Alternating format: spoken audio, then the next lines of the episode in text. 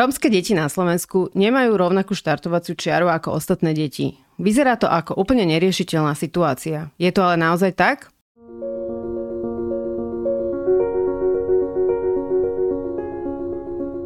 Dobrý deň, vítajte pri rozhovore Dá sa to? Moje meno je Gabika Zubriková a dnes tu mám Bašku Mistrikovú.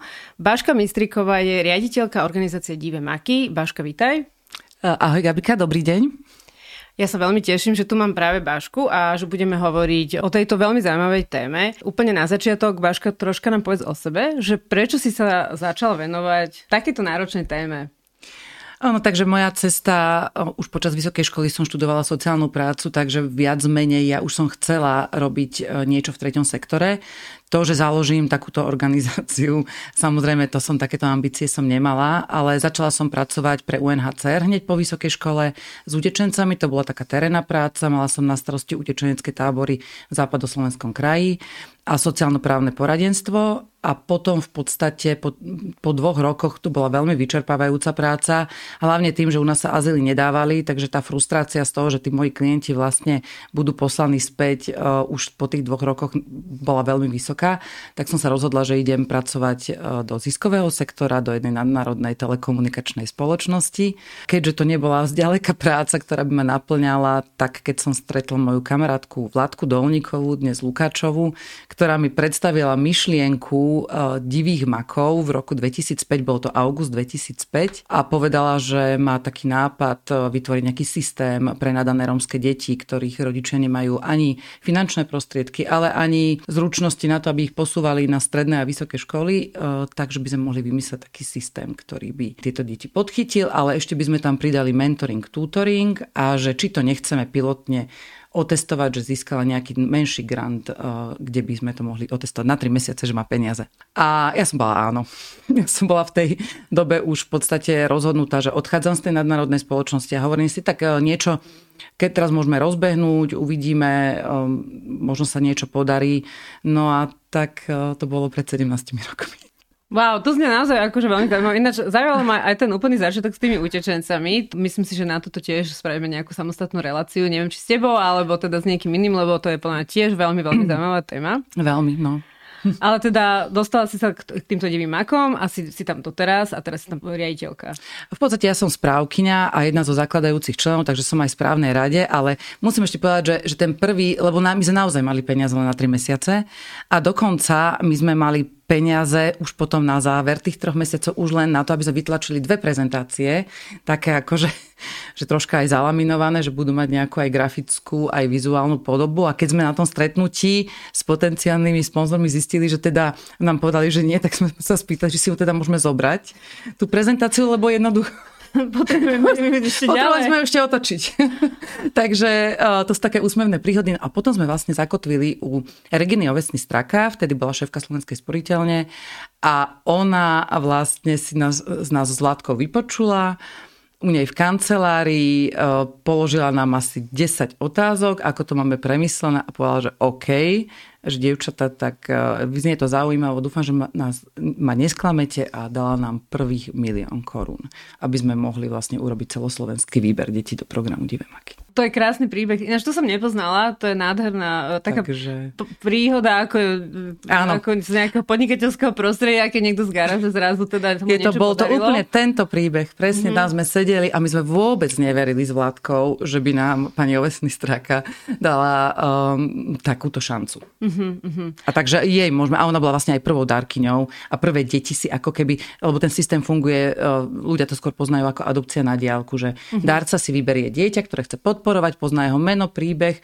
len u nás je to tak, že tie deti nie sú v Afrike ani v Ázii, ale sú tu na Slovensku, takže darcovia, ak chcú, môžu sa aj osobne stretávať e, alebo stretnúť s tým podporovaným mm-hmm. dieťaťom. A teda to bolo v roku 2005? To bolo v roku 2005, to bolo v nejakom oktobri, novembri 2005 a tam vlastne sme nakopli de facto program Divé maky, urobili sme potom v 2006 celoslovenský výber detí do programu Tam sme cestovali komisia zložená z umelcov, ako je Filip Tuma, Danica Jurčová, výtvarník Erik Binder, takže sme chodili po lokalitách, po základných školách, ktoré navštevujú rómske deti. Oslovili sme tie základné školy a urobili sme tam tak, taký výber v podstate ako niečo ako, niečo ako superstar, ale nie úplne tak. Áno, áno, áno, presne. Hľadali sme samozrejme aj študijné talenty už od úvodu, že nemali sme to len stanovené na športovcov, umelcov a aj keď nás divemaký vnímajú skôr ako taký program pre umelecky nadané deti, aspoň tak e, väčšinou je ten feedback. Ale teda tam sme vlastne precestovali všetky tieto lokality, tam sme boli reálne v tých rodinách Zistili sme vlastne aj tie potreby, nastavili sme tie rozpočty a začali sme vlastne oslovovať darcov rôznych ľudí z rôznych oblastí. Prvé kontakt nám dala pani Ovesnistra, keď ďalej sme išli e, po firmách, že teda keď nás nepodporíte ako organizáciu, možno by ste si aspoň chceli podporiť konkrétneho študenta.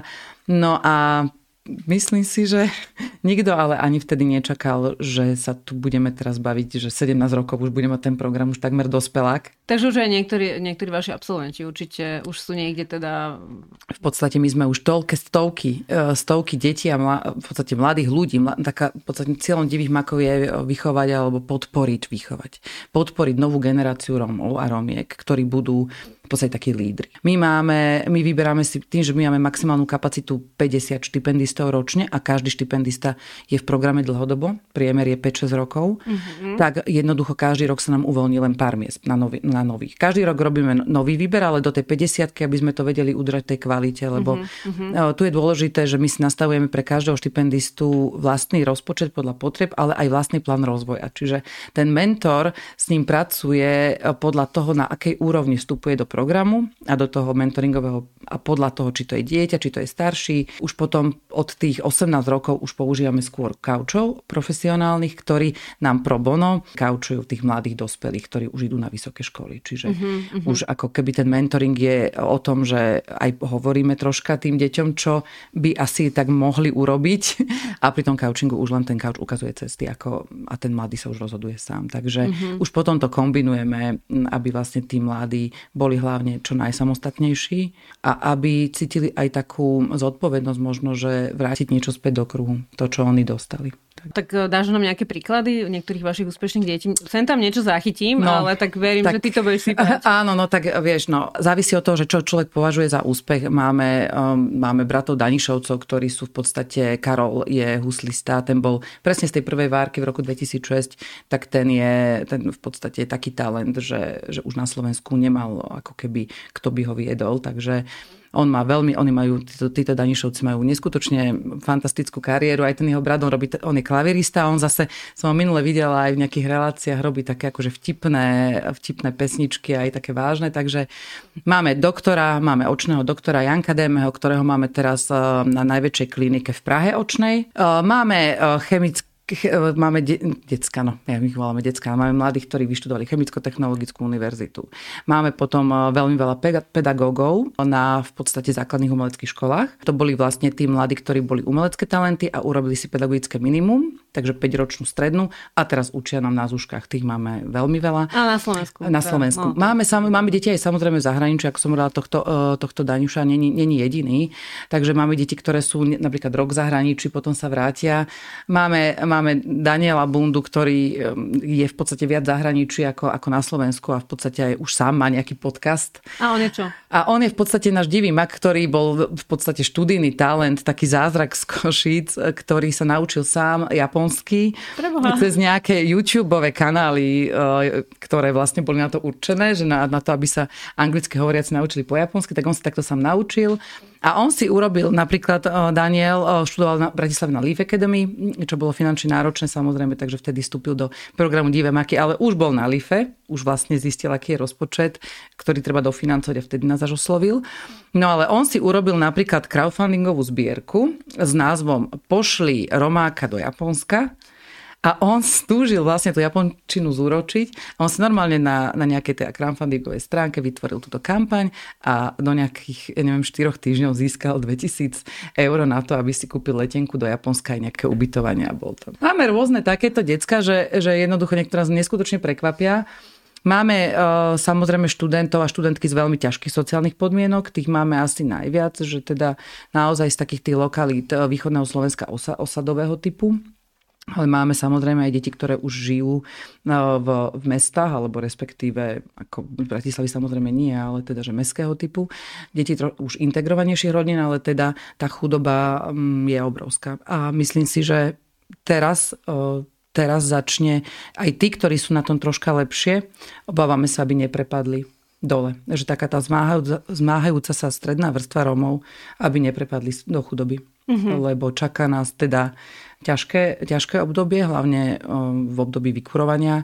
Tie, tie náklady na energie idú neskutočne hore. A toto sa práve teraz obávame s prichádzajúcou zimou, že zimou, ako tieto rodiny v podstate to celé zvládnu. Mm-hmm. Aj zražovanie potravín. Mm-hmm. Takže myslím si, že teraz budú potrebovať našu podporu ešte viac. Aj keď divemaky ako také nepreplácajú náklady na ako keby zaplatenie elektriky alebo na základné, potravín, hej. také tie mm-hmm. základné, ale keď máme uh, decka na internátoch, tak tam im platíme celodenné stravovanie. A teda čo im teda potom vlastne platíte vy? V podstate každý štipendista, ako som hovorila, má nastavený rozpočet individuálne, takže podľa veku, talentu a potrieb. Čo úplne, trénera alebo školné? Úplne iné potreby má, má náš, náš hokejista, úplne iné potreby má šachistka, úplne iné potreby má, má študent, ktorý potrebuje 10 mesiacov mať zaplatený internát s trojdenným stravným, stravovaním. Tí sú najdrahší. Takže tí majú e, okolo 2300 eur na 10 mesiacov rozpočty, to je ako si... Aha, čiže oni majú aj rôzne sumy. Každý jeden študent má podľa... rozpočet podľa potrieb. Aha. To už, či ho dokážeme naplniť, to mm-hmm. je mhm. už druhá vec. Takže mm-hmm. uh, sú roky, kedy sú naplnené rozpočty všetkých, sú roky, kedy sú nenaplnené rozpočty všetkých štipendistov. Že teda získame pre študenta len čiastočnú podporu. Samozrejme, že ako keby najlacnejšie finančne deti sú tie na základných školách, ale potom ten stredoškolák, keď je na tom internáte, tak tam nám to ide do týchto čísel a plus ešte keď sú to zahraničného do detí, ktoré idú do zahraničia, že samozrejme, že tam dostanú 100% štipendium, ale my tam musíme nejaké tie životné náklady mm-hmm. zafinancovať. A keď teda si nejaký e, človek z verejnosti adoptuje niektoré, niektoré dieťa, nejak, niektorý divý mak, on prispieva teda, ja si zrejme predpokladám, ľubovoľnú sumu, ako on si zvolí. Čiže vy to ako keby vyskladávate, hej? Takže máme takto. Máme darcov, ktorí financujú kompletne celé štipendium jednému štipendistovi, dokonca máme darcov pár, ktorí financujú aj dvoch. Takže zaplatia všetko, celé náklady na celý školský rok. Čiže tam by som, potom ako taký ten jeho... E, jeho vyslovene iba jeho darca. Uh-huh. A tam sa môže ten darca mecenáš. rozhodnúť, mecena, že či teda je známy, neznámy a, a či teda bude to dieťa sledovať len z povzdiali, alebo teda sa s ním aj aktívne stretnúť. Áno, áno, že má, áno, majú potom aj áno, také, že vzťah Môžu, spolu, môžu, hej? Mhm. môžu. Ale samozrejme, všetko je to o tom, aby tie vzťahy boli vyrovnané, takže aj rodina s tým samozrejme musí súhlasiť. Aj ten vzťah darca dieťa nie je to také, že by sa naštevovali denne. Hej, takže Takže, ale keď máme nejakú akciu, napríklad letnú akadémiu alebo nejaké vystúpenie, môže prísť, gala program príde, mm-hmm. ne, môže prísť, môžu. Dokonca máme darcov, ktorí e, povedzme majú cestu služobnú na východné Slovensko a povedia nám, že by sa veľmi radi stretli so svojím štipendistom, tak vtedy voláme mentora, rodinu, aby teda to stretnutie sme zorganizovali. Takže máme rôzne príbehy. No a potom máme deti, ktoré vyskladáva 10 darcov. Áno, napríklad. Aha, hej? Takže desiati sa, sa skladajú na jedno štipendium a ešte máme fond Divé maky, keď človek nie není rozhodnutý, tak môže darovať prostredníctvom našej web stránky do fondu Divé maky veľmi rýchlo online a z toho sa potom rozdeľuje, že keď nejaké dieťa teraz sept- od septembra nemá darcu, tak z toho mu financujeme náklady, pokiaľ kým toho darcu získa. Vždy sa snažíme, aby teda neboli financované tie deti dlhodobo z fondu, lebo ten potrebujeme práve na to, aby sme preklenuli obdobie, kým všetky deti teda nemajú naplnené rozpočty. No, mm-hmm, no veľmi zaujímavé. No a akože viem si celkom predstaviť, že pri tých zaujímavých príbehoch a naozaj to je vec, že vlastne moje peniaze môžu naozaj niekomu zmeniť život. Hej, úplne, že, úplne. Že no, tak... to je tiež veľká no. práca, ale teda, že je tam taká veľká motivácia. Je to veľmi konkrétne, lebo my ešte som, aby som povedala, že my ešte, my, sme, my aj sa snažíme všetko robiť čo najtransparentnejšie, lebo som na to veľmi citlivá a ja ako človek z tretieho sektora, keď, a ja som tiež dar kyňou rôznych orgánov, keď sa mi páči nejaká iniciatíva, podporím aj ja alebo teda nejaký osud niekoho sa ma dotkne tak tiež. No ale v podstate my tých, tým darcom reportujeme dvakrát do roka po polročnom vysvedčení. Tak tie úspechy, neúspechy, samozrejme všetko, čo sa udeje a všetky tie veci ohľadom tá, toho svojho dieťaťa, ktoré podporuje.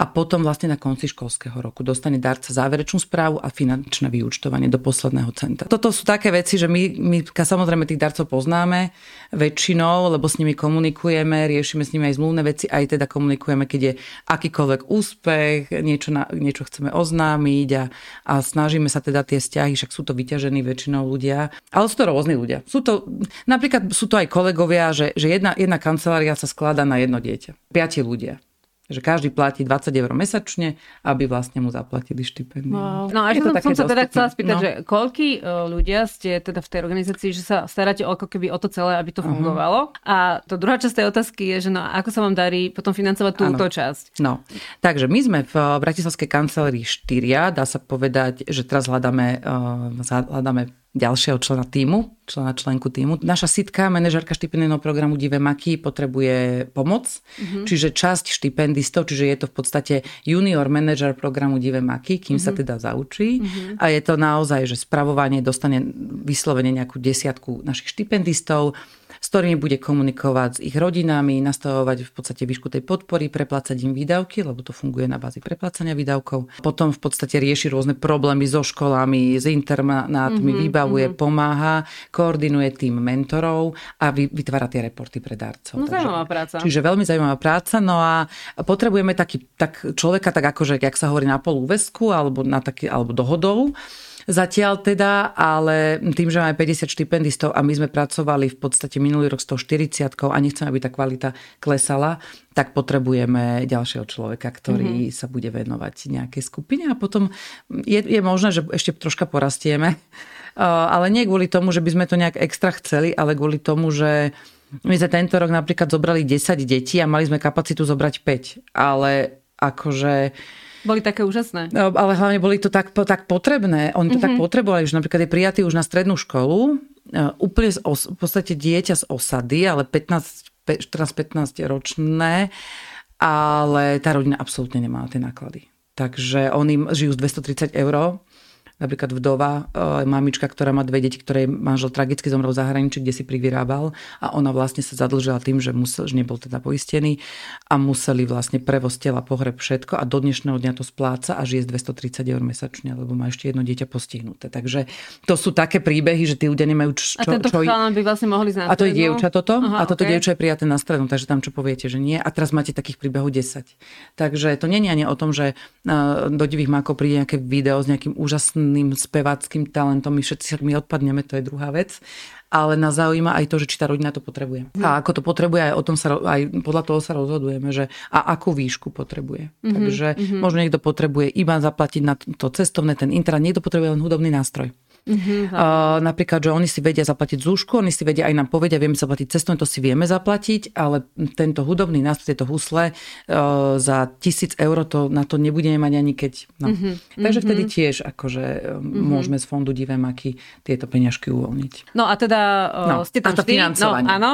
No a financovanie máme viac zdrojové samozrejme. Tí individuálni darcovia, keďže priemer, priemerný rozpočet je 1000 eur povedzme a máme 50 štipendistov je okolo tých 50 tisíc. Ten štipendijný program je vyslovene ako oddelený od našej nejakej administratívy. Tam nejde ani, tam možno 10% ide a to ani nepokrýva tú účtovničku, ktorá zaučtováva, lebo to je 50 rozpočtov, ktoré musia sedieť na cent.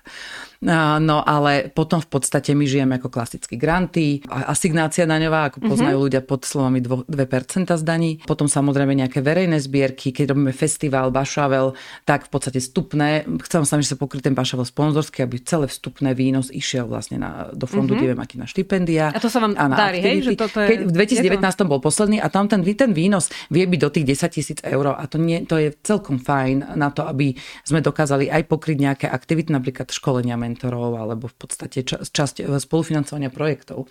Pretože aj to je taká, taká vec, že každý projekt eh, mať na to spolufinancovanie a 10 niekedy aj 15 mm-hmm. a občas aj 20. Ale, ale jednoducho to spolufinancovanie musíte mať. Čiže, a to sú hej, peniaze. Teda viac, viac zdrojové. viac zdrojové, no samozrejme, že máme aj kampane, kde sa snažíme si na rôzne projekty nazbierať, či už je to letná akadémia alebo niečo také rozkuskovať. Mm-hmm. Máme projekt Mladí rómsky lídry, tam v podstate dokonca máme erasmácké spolupráce aj zahraničné mm-hmm. s organizáciami, ktoré majú tiež prácu s deťmi a s mládežou z Maďarska a z Čiech. Wow.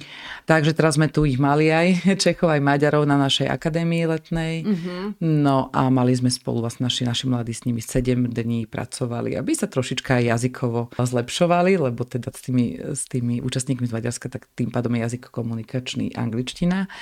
A taktiež oni tam vycestovali, aj budú cestovať tam k ním, aby sa sa zoznámili trošička išli aj von. Mm-hmm. Lebo mm-hmm. väčšina našich detí je prvýkrát von, keď idú no, do divých makov.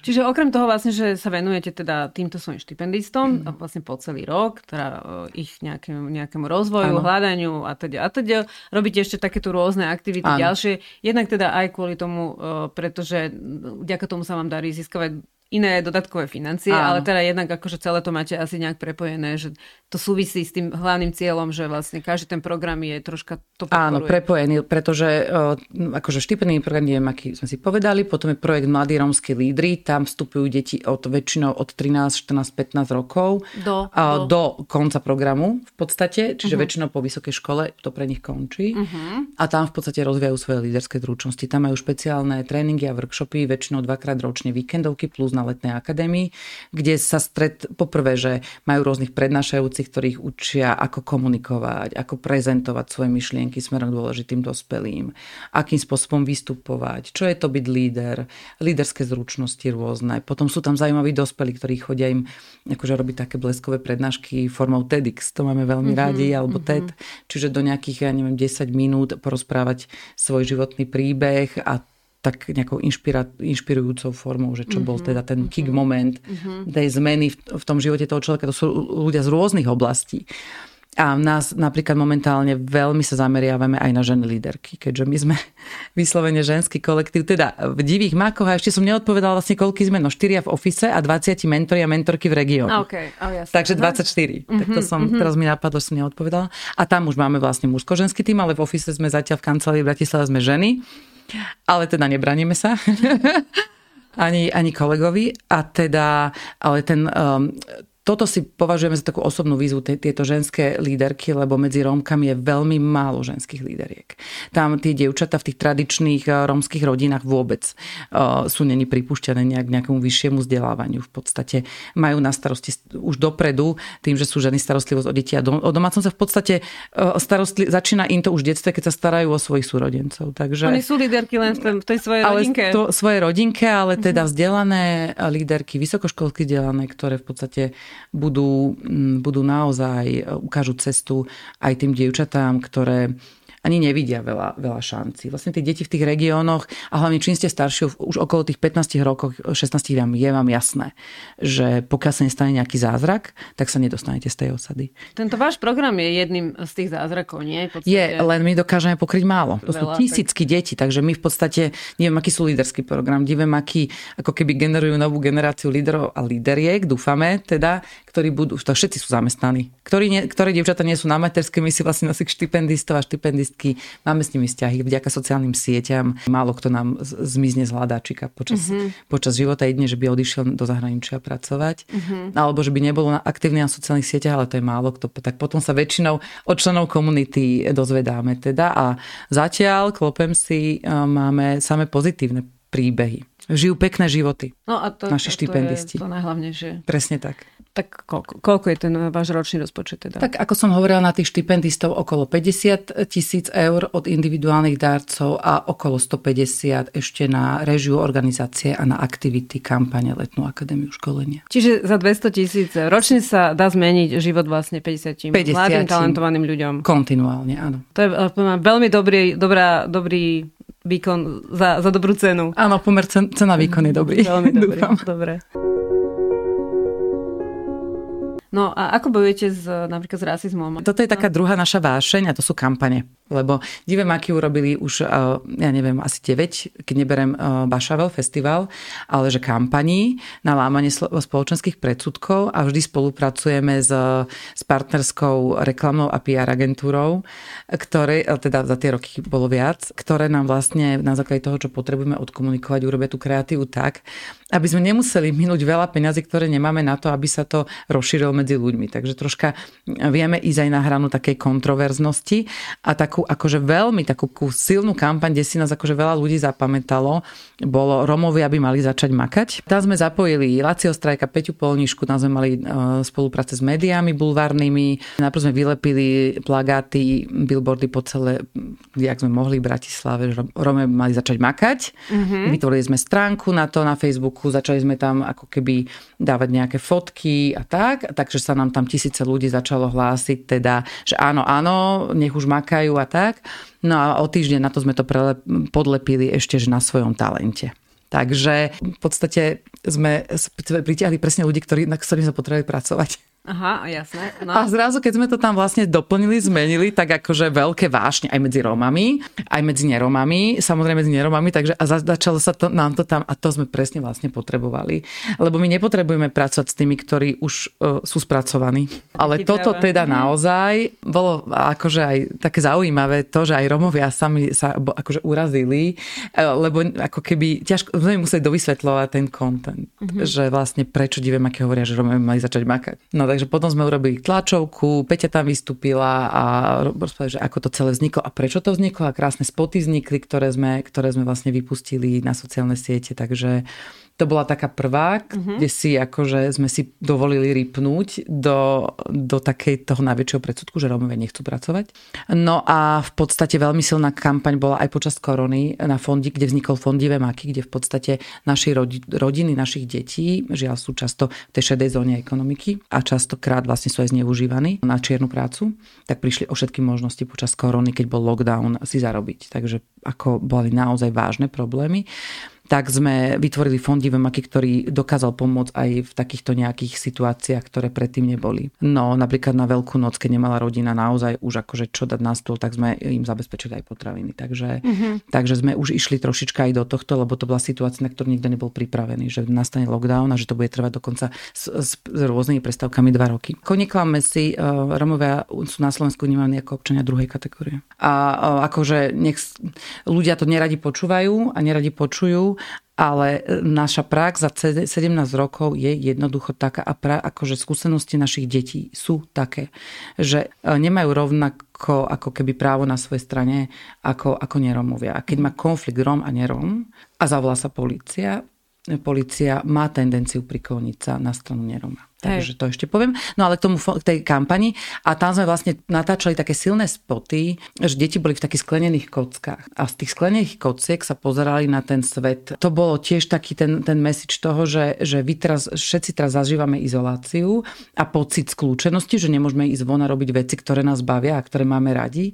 Ale tieto deti to majú takto celý život. Ja, Takže oni sa pozerajú na ten svet vlastne majority a to všetko, čo je dostupné v podstate tým, že aj finančne finančne aj sociálne oni sú není dorovnaní, ako keby väčšine tej strednej vrstvy, tak sa pozerajú len na ten svet, ktorý žijú vlastne tých rovesníci. Čiže tá odpoveď na to, ako pracovať s tým rasizmom je, že robíte si tú svoju prácu a zároveň snažíte sa pomáhať ako sa dá, ako viete, maximálne ako, ako proste vám, čo vám nohy, ruky, sily stačia. A zároveň edukovať troška tú majoritu. Ťažko si to človek, eh, biely človek z majority predstaví. Ja som, ja som prežila takmer 4 roky v Jarovniciach, v najväčšej rómskej osade vlastne v strednej Európe vidieckého typu. De facto neviem o tom, že by bola v strednej Európe väčšia. Čo tam robila? Ja som, my sme tam mali taký uh, pilotný projekt, presne uh, mentoring a tutoring rómskych detí a tam sme si to vyskúšali v podstate na teréne osady. Tam sme mali zamestnaných, to bol projekt, ktorý vlastne potom ale nepokračoval, on by pokračovať mohol, ale museli by tam byť vzťahy, normálne vzťahy medzi školou, starostom, ktorý bol vtedy už rómsky. My sme ešte začali za neromského a potom bol rómsky školy a teda ostatnými inštitúciami, kde to jednoducho absolútne nefungovalo. Takže mm-hmm. tam v podstate si tak robili zle navzájom všetci, že po tých 4 rokoch sme si povedali, že OK, že toto možno, že nie je náš core business pracovať na tej dennej báze v rómskych osadách, ale že tam sme sa vlastne naučili všetko to, ako to vlastne funguje v generačnej chudobe. Čo tam funguje, čo nefunguje, aké sú tam vzťahy medzi tými členmi, aké sú tie deti, čo ich zaujíma, čo ich nezaujíma, čo je zbytočné, čo je vlastne dobré. Takže tam sme vlastne kreovali ten systém mentoringu a tutoringu v podmienkach vyslovene týchto romských osad, aby sme vedeli, že kde vlastne, čo máme robiť uh-huh. a aby sme vedeli podchytiť aj tieto deti. Avšak uh, povedali sme si, že nebudeme robiť priamo projekt projekty na, také, na, v romských osadách, kde musí byť ten, men, ten tým mentorov denne pretože v podstate my sa skôr chceme zameriavať na podchytenie tých detí, ktoré ako keby už tú vnútornú motiváciu a tú predstavu o tom, o tom svojom živote už niekde majú, len potrebujú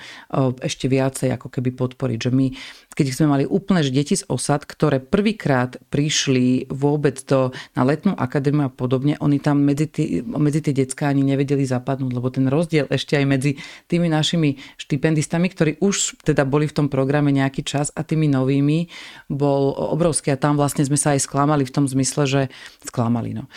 Jednoducho tam ťa to prostredie, keď je to 6 tisíc, e, keď je to osada, kde je 6 tisíc Rómov a tam je takmer 98% na nezamestnanosť, tak tam, aj keď my sme pracovali so skupinou 100, 100 detí, aj keď tam pracujete 4 roky s niekým, tak v momente, keď boli už prijatí a mali nastúpiť na tú strednú školu, tak ich stiahlo vlastne to okolie e, proste a nenastúpili. Čiže my sme vlastne pripravili prvých stredoškolákov v rámci tohto projektu naozaj, akože, ktorí mohli ísť naozaj na strednú školu do Košic a do Prešova, nie, na, e, nie do tých detašovaných dvojročiek, ktoré sú tam. Tak sú tam odbory také dvojročné mm-hmm. pre, pre dievčatá, aby sa teda naučili tým domácim prácam mm-hmm. a, a, a potom čalúnik. Pri tých osadách vznikajú takéto tie dvojročky.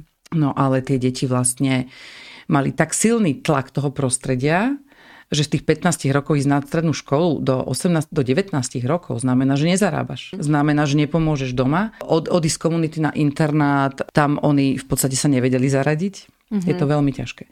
A to, čo mne chýba v podstate v tomto, divím, aký nevedia toto vyriešiť, ale my už všetci vlastne z tretieho sektora, ale aj z netretieho sektora vieme, ako v podstate, čo treba robiť v oblasti bývania, vzdelávania, hygieny, a všetkého, len ako keby zo strany štátu sa konceptuálne dlhodobo ako keby neaplikujú tie správne stratégie. Takže my potom ako mali vojaci v poli, e, niekto robí v tej osade, niekto v tej, niekto v tejto, keď vypadne financovanie sa to e, ako keby nedokáže to dobre, podľa mňa, čo začne tretí sektor, by mohol štát potom ako keby si osvojiť a začať robiť plošne. A vtedy by to fungovalo. My veľmi radi otestujeme, aj budeme odvážni, aj nové prístupy a všetko to aj radi odozdáme štátu, tieto naše skúsenosti. Aj, aj, aj v podstate máme obrovskú, obrovský už, už takú obrovskú príručku mentoringu rómskych detí sme vytvorili za tých 17 rokov, na ktorej sa podielalo veľmi veľa odborníkov. Mm-hmm. Že čo, ako to vlastne robiť a aké sú techniky. Do detailu máme spracovanú vlastne metodiku toho, ako v podstate aj urobiť z človeka nového mentora týchto detí a že akým spôsobom ťahať podľa úrovne, ako, ako, mm-hmm. ako, ako vstupuje. Takže máme už naozaj všetko ale ako keby nejak nám to nefunguje, že by sa mm-hmm. naozaj urobila stratégia a teraz zrovna idú posledné obrovské peniaze z Európskej únie smerom... Hej. No dobre, a kde sú teda tie miliardy? Čo sa teda akože stále v tej populácii e, tak akože kríči, že to sa teda minulo na tých Rómov a tie mimovládky to akože rozhedakali. Ako to teda je? No my mimovládky e, pracujeme žiaľ s úplne inými budžetmi.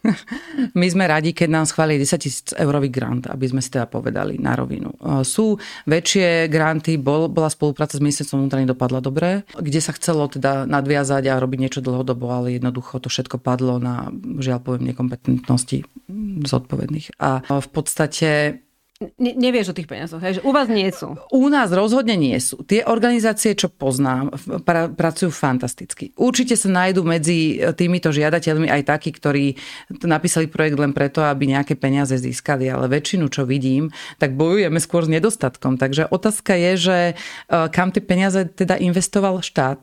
Mm-hmm. Predpokladám, že to budú, tie najväčšie peniaze išli do tých národných projektov, predpokladám, ktoré... A čo sú to tie v podstate napríklad asistent rómskeho učiteľa A to je, to je veľmi dobrý projekt a v podstate však má hlavu petu, veď rozumieme, že tie deti úplne z osad, ktoré prvýkrát prídu v 7 rokoch do vzdelávacieho systému a nerozumejú ani poriadne po slovensky, ale ani po romsky, tak potrebujú nejakú pomoc, aby, sa, aby dokázali nejakým spôsobom túto stratu nahnať. Ale napríklad stáva sa potom, že skončí financovanie, čaká sa potom ďalší rok, kým sa zase schvália. Ďalší, medzi tým si tí učiteľia už nájdú, asistenti už nájdú inú prácu. No jednoducho kontinualita chyba. Takže toto sú napríklad tieto projekty. Potom sú výstavby škôl, výstavby škôlok, rôzne rekonštrukcie, mm-hmm. rôzne takéto akože investičné projekty. Ale ja stále nevidím naozaj, keď ideme tých, do tých regiónoch, nejaké akože výrazné zmeny. Mne to napríklad chýba aj taká národná kampaň na lámanie predsudkov voči Romom. Že prečo by napríklad ministerstvo práce nespravilo kampaň eh, pre Romov, na, eh, aby, aby zvyšilo šance Romov na pracovnom trhu. Napríklad, hej, aby teda búralo tie predsudky. Potom sú rôzne rekvalifikácie Romov. Otázka je, že do akej miery po rekvalifikácii tí ľudia si naozaj vedia nájsť prácu. Mm-hmm. Ja verím, že bolo veľa peňazí minút tých aj neefektívne, pravdepodobne. A teraz nás čaká ten posledný obrovský balík, ktorý pôjde teda z európskeho hory sa vyše miliardy. Čiže mali by sme to už konečne A buď poriadne? alebo, lebo už viac nepríde. Toto, že je posledný a to bude na, ale neviem na aké dlhé programovacie obdobie, či to bude na tých 10 rokov, alebo či to bude na menej, lebo to ešte úrad splnomocnenca má vyhlásiť, to pôjde cez úrad splnomocnenca a to má vyhlásiť niekedy v decembri tak uvidíme. Mm-hmm. Ale to bude vlastne posledná príležitosť, aby Slovensko využilo tieto peniaze a aby nejakým spôsobom pomohlo tejto našej rómskej, druhej najväčšej menšine, rómskej mm-hmm. menšine, aby sa dorovnali. Aspoň, mm-hmm. aspoň tí, čo naozaj môžu, chcú a majú na to nejaký potenciál. Uh-huh. No dobre, čo taká otázka. Pred pár dňami v našich médiách eh, prebehla taká veľmi nenápadná správa v takom médiu, ktoré teda ani neviem, že či je úplne dôveryhodné, som mala takú pochybnosť, lebo som nebola si úplne istá, že rómsky skladateľ, hudobník uh, Eugen Botoš, uh-huh. jeho skladba bola zaradená na výberovku amerického svetu, svetu známeho repera Jay-Z na výberovku, že 40 najlepších songov akože na svete ever od čiernych umelcov a že teda takýto umelec, že Eugen Botoš, som to meno prvýkrát v živote počula, sa musím priznať. A teda, že prečo sa o tom nehovorí? Prečo o tomto média mlčia? Tak uh, teraz mal podľa mňa Žeňo, Eugen, uh, brat Barborky Botošovej, s ktorou vlastne divem, aký spolupracujú 13 rokov. Takže, takže my sa vlastne poznáme veľmi brat, dobre. Brat, on je brat Barborky uh-huh, Botošovej. Kto pozná uh-huh. Barborku Botošovú, uh, uh-huh. vie, že je to teda, alebo vie, nevie, niekto nevie, možno je to jej brat. A on skôr ide do takého štýlu funky. On nerobí rómskú hudbu. On nerobí rómskú hudbu, ale on, chce, on, on má rád americké funky. A on je hlavne známy akože v Japonsku, čo je neskutočné, že je najviac, akože niektoré roky najviac stiahovaný, stiahovaný umelec. A paradoxne v zahraničí, že máme takýto klenot. Ale teraz, keď som sa pozrela tento týždeň, myslím sa, minimálne 7, 7 médií uviedlo túto informáciu. Fakt? Je pravda, že ja som v tej bubline, že, je tam, že ja mám medzi svojimi priateľmi na sociálnych sieťach práve aj Eugena, aj Barborku, aj, aj vlastne našich spoločných priateľov, ale myslím si, že celkom dosť sa, sa o tom písalo. Eugen je taký akože svetový um, hudobník a myslím si, že pri Eugenovi je to napríklad také, že, že nedostal um, granty na svoju tvorbu, ktoré sú určené vlastne pre Rómov alebo pre rómske umenie, pretože jeho umenie nie je rómske. Ale ako keby otázka, že ak Róm robí nejaké umenie, je to rómske umenie? Mm-hmm. Podľa mňa je. Tak Róm robí umenie, um, ktoré je na absolútne tak, top špičkovej svetovej úrovni. Že... Alebo je rómske umenie len, uh, len čardaše? Nemyslím si. A práve to sú aj tie predsudky, ktoré ešte aj vlastne vzdelaní ľudia majú, že sú isté profesie, ktoré sú automaticky pripisované Rómom a Rómkam. Ale akože potom sú takí prekvapení, že Róm a očný doktor, alebo že chemický technológ, alebo že muzikant svetového formátu, ktorý robí funky a hrá s kapelami, mm-hmm. uh, ako je Delegation a podobne. Takže, mm-hmm. takže uh, no, tak uh-huh, aj v tomto by sme podľa mňa ešte mohli popracovať, že, že naozaj, že tie stereotypy, čo by Romovia mali a nemali a čo je rómske umenie a je rómske umenie, sú tiež ešte celkom silné. Hej, Takže možno hej, je to hej. ďalšia výzva. Hej, možno mi to naozaj uniklo teda v tých iných, iných denníkoch, ale priznám sa, ja som troška podozrievala a aj tie naše médiá, že je v tom ten rasizmus. Ale hej, možno... Nie, to, to, to, toto som možno... veľmi rada. Evgenovi držím palce, lebo, lebo mm-hmm. on máme veľa tých predsudkov, že čo je rómske umenie. Hej, no teším sa veľmi. No dobre, tak poďme pomaličky k záveru, lebo veľmi krásne ti to rozprávanie ide. Tak ešte taká moja otázka, že čo by Dive Máky robili, keby ste teda mali dostatok zdrojov? Ja v podstate ešte jednu takú misiu som si nesplnila, ktorú by som chcela splniť a to spísať ako keby celú tú metodiku divých makov, nielen mentoringu, ale tú celú ako keby cestu ešte spísať do nejakej, do nejakej e, podoby, kde by dokázali aj iní ľudia, či už na Slovensku alebo v zahraničí, tento systém ako keby, ak by chceli, aplikovať na svoju cieľovú mm-hmm. skupinu. Takže mm-hmm. toto je ešte taká vec, že ak by som mala teda ešte povedať, že čo ešte, že nejaký možno, že grant, ktorý by, alebo respektíve vyčleniť si čas, že by som moju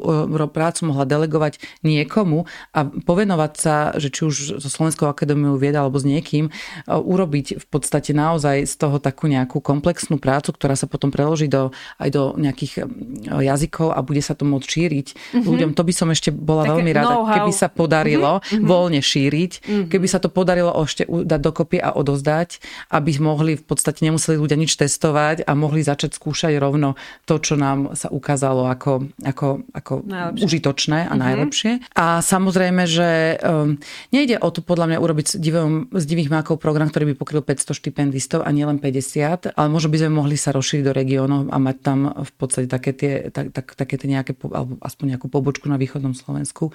To by bolo určite užitočné.